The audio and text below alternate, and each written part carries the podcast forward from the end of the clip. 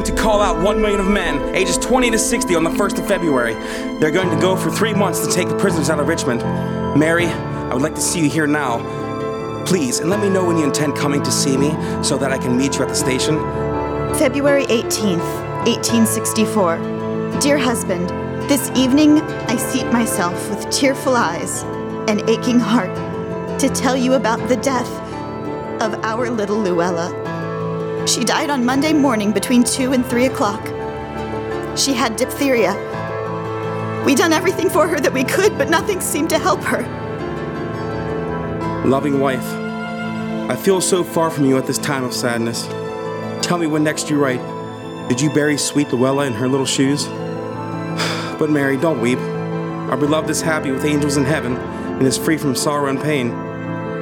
It is miserable here today. It turned in wet in the afternoon and very hard in the evening, and then it rained all April night. 10th. One squad of I seat myself to this morning Army to the speak to you through the silent voice of the pen. You said you would get off when your nine months was up.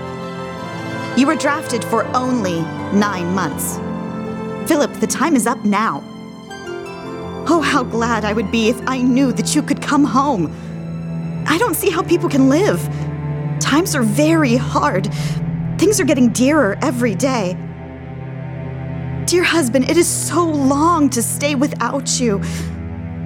I need you. I do not understand why you do not come home when your time is up. Once more, it was over one month since I heard from you. I guess you had forgot you had a wife that cares for you. What is the matter with you? You think I don't write to you, but that is not the case. If you but knew how much trouble you give me by not writing, you would write oftener than you do. I did not know what to do or what to think. Last night, I dreamed about you all night. Oh, I have dreamed so much about you coming home and could see you so plain and talk to you. But in the morning when I wake up, it is all over. I have been looking for you all week. You talked just like you did not care if you come home or not. What is the reason? I cannot tell. Soldier, come home. Quit. Mary Pringle. July 1st, Washington, D.C. Dear wife, I'm happy to inform you that I'm on my way home. I have my papers and my transportation, and I'm going to start this evening. I will be there in good time. Mary, do not worry. I know I've been absent for a long time, but now I'll be your constant companion, shielding you and Sadie as best I can from the storms of life. No more, but remain yours as ever, Philip W. Pringle.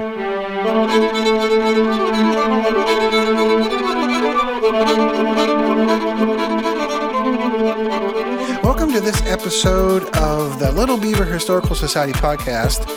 Our mission is to celebrate, promote, and preserve the culture and history of all of Beaver County, Pennsylvania.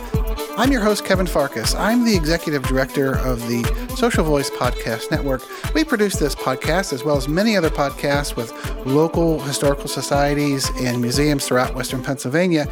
We are here with Dave Holowico, who is a volunteer at the museum. Welcome, Dave. Hey, you have something very special coming up. Yes, we do. Next Friday, May 12th, we are doing the Civil War drama Soldier Come Home. It's a very interesting show written by a gentleman named Frank W. Wicks, who has 60 years in the theater business. But this is sort of different for him. He's a producer, director, but this was a thing that was close to his heart. This show is based on Civil War letters from his great grandparents. Uh, his father found them in the family home over towards Altoona, was going through them and transcribing them. And because Frank is in the theater industry, he thought this would make a great show, which it does. It's a very interesting show for the fact that the actors and the people that are seeing the show are dealing with real life. These aren't made up characters, these people existed. What they wrote was real life, the emotions, the terror, the longing for home, and the missing of people. Many of these soldiers left home. It was the first time in the, that they've ever left their county, maybe their own town. Some of them never even left their farm. I mean, these were farmers. And when it started, it was an adventure. By the end, it wasn't an adventure anymore. This play is based on the Civil War letters of Mary Luke Pringle and her husband Philip Pringle and other family members from this area. That's right. The author was Frank W. Wicks. These were his great grandparents. So, I mean, it relates so much to us because recently we had a member find letters, local letters from a family in Cannelton, and he wrote a book about them. When I compared the letters to the letters that are in this script, you could interchange our letters for theirs. These people wrote the same things. They wrote about battles. They wrote about almost dying. They wrote about the horror of seeing body parts. They lived the same emotions. I mean, it was an emotional you don't think about it because in this day of automatic, you know, our, our soldiers are overseas and you can see their faces and, and with, with uh, live broadcasts and stuff and on the computer. Back then, you wrote a letter, it might be three months, four months before the gentleman or, or whoever got it. Many times letters didn't arrive. So these people, they tried the best they could to communicate with, with each other, but for many months, they didn't even know if their loved one was alive or dead. I just did a podcast recently with a war correspondent who was in the Gulf War. And uh, his letters, his correspondence back to his editors took three days. And he told me that was actually the average of the Civil War correspondence. It took three days as well. so letters did travel pretty slowly. And you're right, people would not know what happened to their loved ones when they received a letter. Many times, too, and, and matter of fact, there is a letter in the script that they talk about the mail being stolen because the soldiers got paid, they would send their money home, knowing that, that a lot of the letters would contain cash. They would rob the trains, they would rob the stages, and, and they would go through the mail. Well, you're probably making $20 a month, if that. $20 a month is a lot of money to your family at home. The money never made it home. So that was another problem with, you know, the, the, women were left at home with no way to make a living. There was a form of relief, but you had to sign up for it and you had to have your, your commander, you know, approve it and everything. And again, that took time.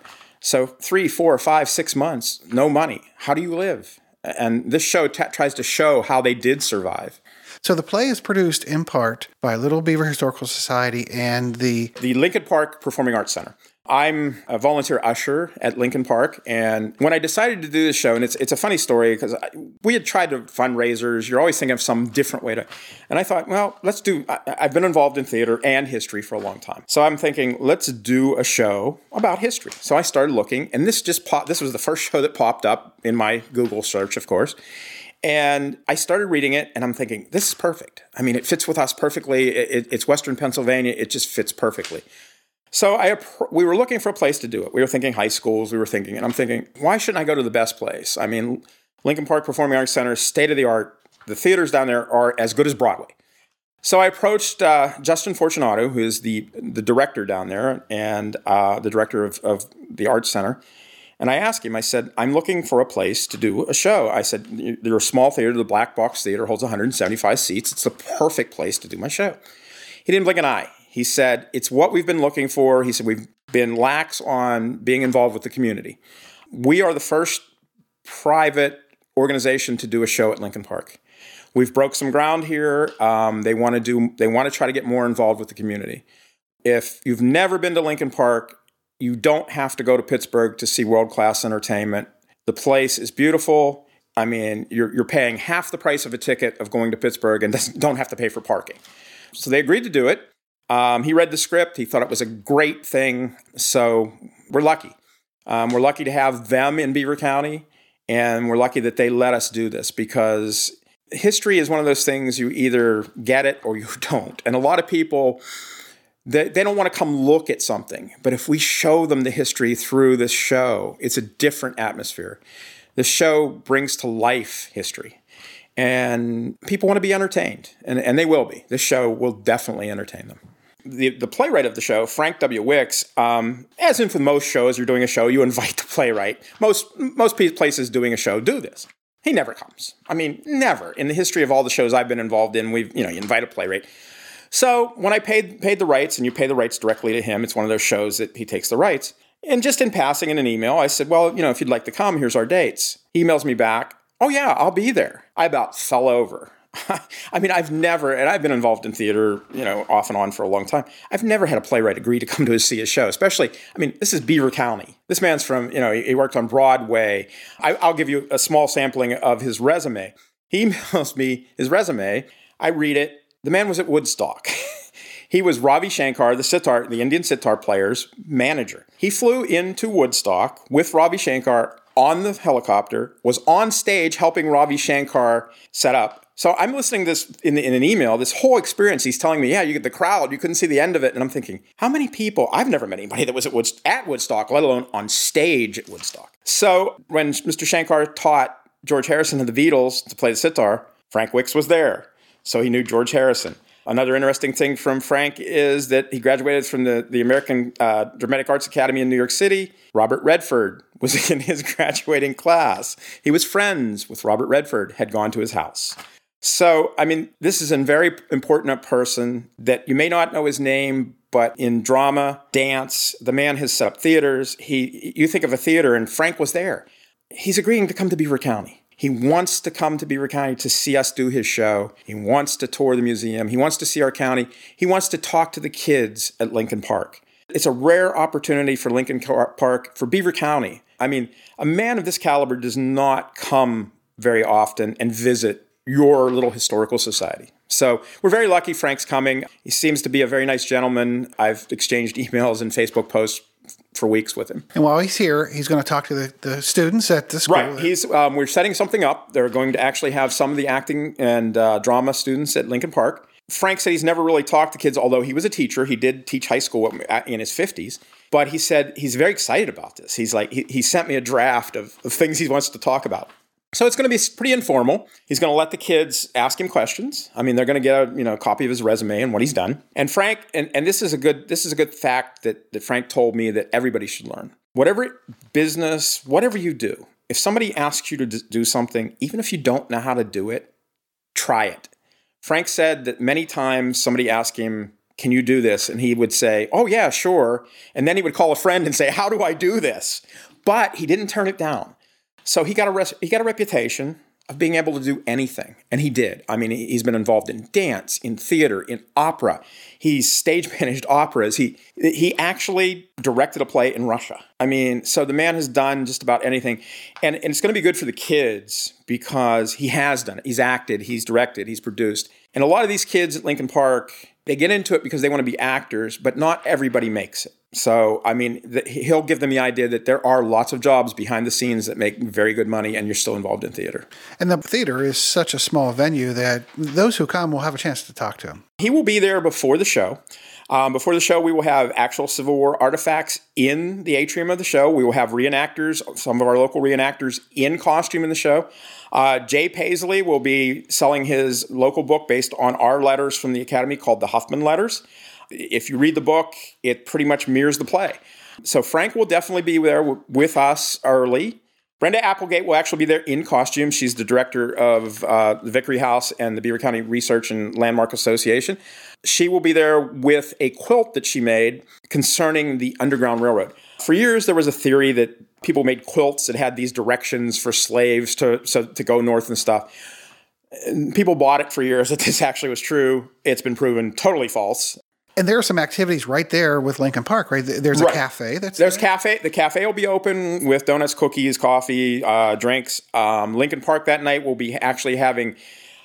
I think it's called Trail Mix, which is art in the park. Uh, it starts that night, and they will have artists in the park. And on Saturday, they are actually having bands and artists in the park. So it's a big weekend in, uh, for Lincoln Park. Um, Friday and Saturday nights in the park, and us in the theater. So the play is going to be on May 12th. May 12th. At 7.30 to 8.30, about an hour. And so how can people get tickets?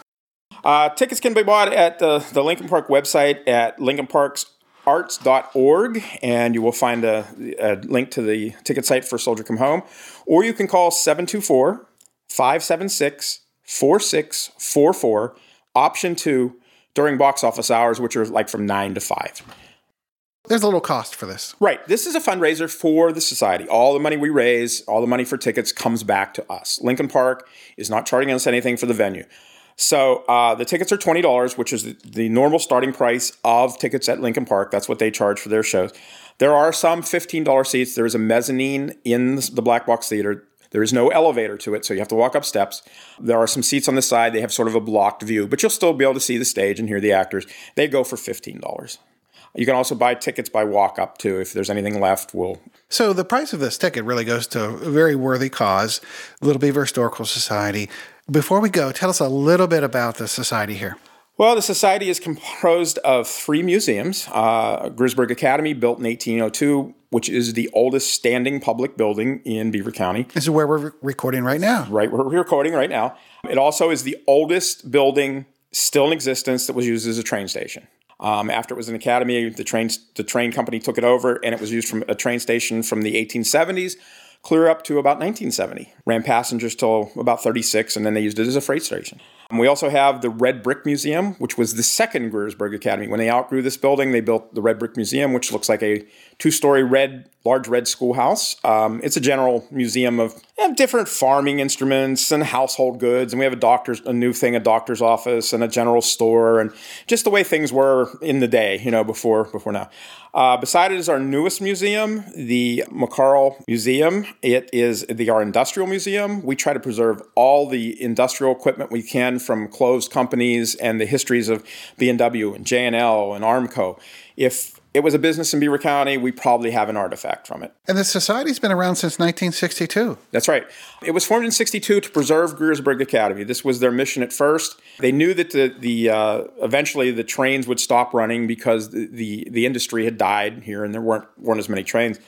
So they came up with the idea to preserve the academy and they contacted the, uh, the railroad and eventually I think it was about 1972, they actually were deeded the Academy. At the time, the Academy looked like a train station. It had a bump out ticket window and, and different things. And they've sort of, through the years, taken all that off, and we've tried to take it back to the school uh, of what it was when it was in, built in 1802. So, if those in our audience want to come and visit the museum, what days are you open? This year, we're going to a new thing. We are going to be open a weekend a month with a theme. In June, it'll be the annual Darlington Day celebration, which is the first weekend in, in uh, June. Uh, all of Darlington has, we have uh, craft fair, car show, parade, and the museums will all be open. In the month of July, we are having a military appreciation weekend. We have lots of military displays from Revolutionary War clear up to the, the Gulf War. We're going to have reenactors, uh, local veterans organizations, and some crafters and things, and it'll be a, a weekend to celebrate the military. In August, we are doing Early Inhabitants Weekend, which is the first weekend of August. What it'll deal with, we were going to, we're going to have Native American storyteller. We have lots of new Native American artifacts dug in industry along the Ohio River. We will have the mountain men will be camped in behind one of our museums. We'll have crafters. We're going to have a soap maker and a knife grinder and different things through the years. We hope to have some Native Americans to, to come too. We'll see. We're working on that. In September, we're having a fall festival. First weekend of September, your typical fall festival, the museums will be open. We'll have cider, we'll have apples, we'll have plants for sale, and, and hopefully have some, some, some great food. Man, some great stuff all throughout the year here at Little Beaver Historical Society, which is at 803 Plum Street in Darlington, Pennsylvania. And you're on Facebook, right? That's right, Little Beaver Historical Society. I run the Facebook page, try to post as many uh, historical pictures from the county as I can. Also, answer questions. We do have lots of people that ask questions about different things. If I don't have the answer, I do have other contacts with other societies in the county, and we try to find an answer.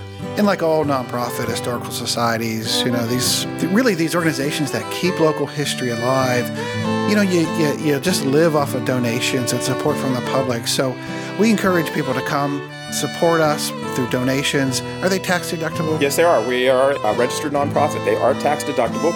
We do take donations and we take artifact donations also. We take loans. If somebody has an artifact and they just want to loan to us, we will, you know, we'll gladly take something. And if somebody wants it back, they can have it. But if you have a, a Beaver County artifact, um, you can contact us and we will, if we won't take it, we can probably turn you on somebody in the county that will want it. Great. Hey, Dave, thanks so much for being on the podcast today. Hey, listen out there, if you like what you heard, please subscribe to the podcast or on iTunes. You can subscribe by email and give us a like on Facebook. Thanks, Dave. Thanks, Kevin.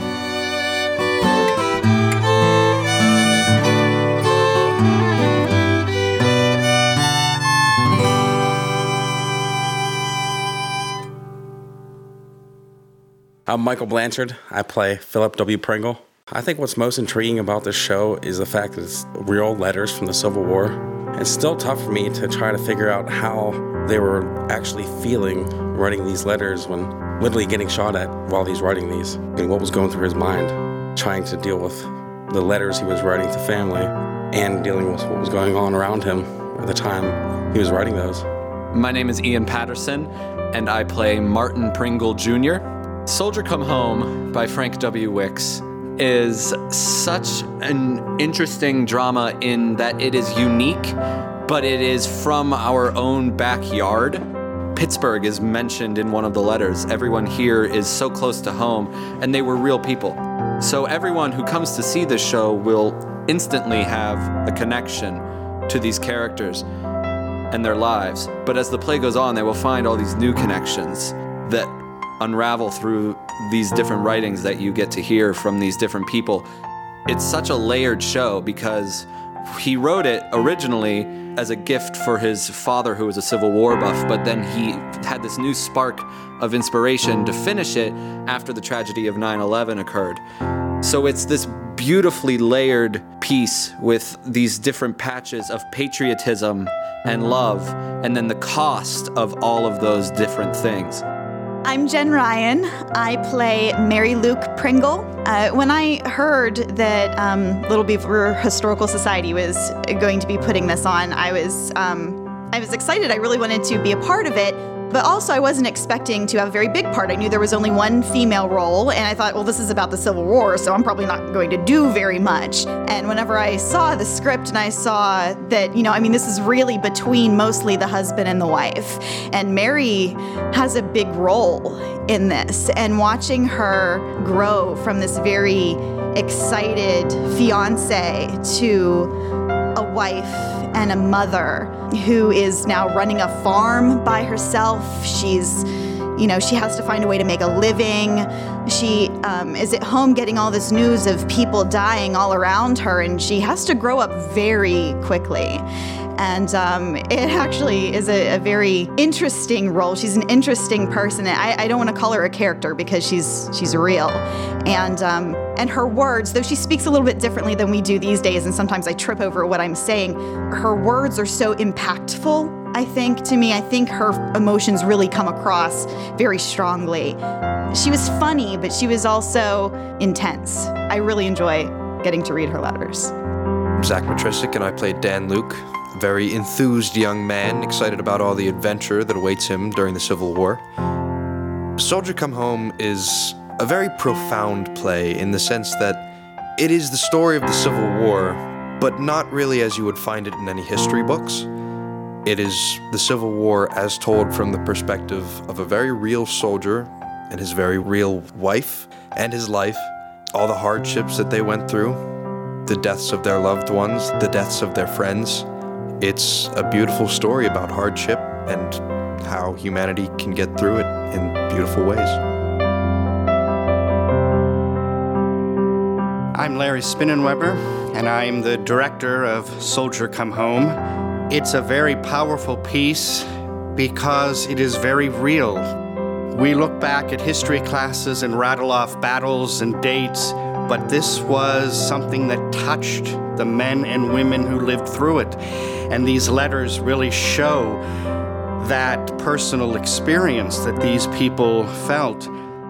Oliver Wendell Holmes Jr., remembering the war in his later years, he said, We have shared the incommunicable experience of war. We have felt, we still feel the passion of life to its top. In our youths, our hearts were touched with fire. And they were touched with the fire of that conflict. And this play brings that personal story to life.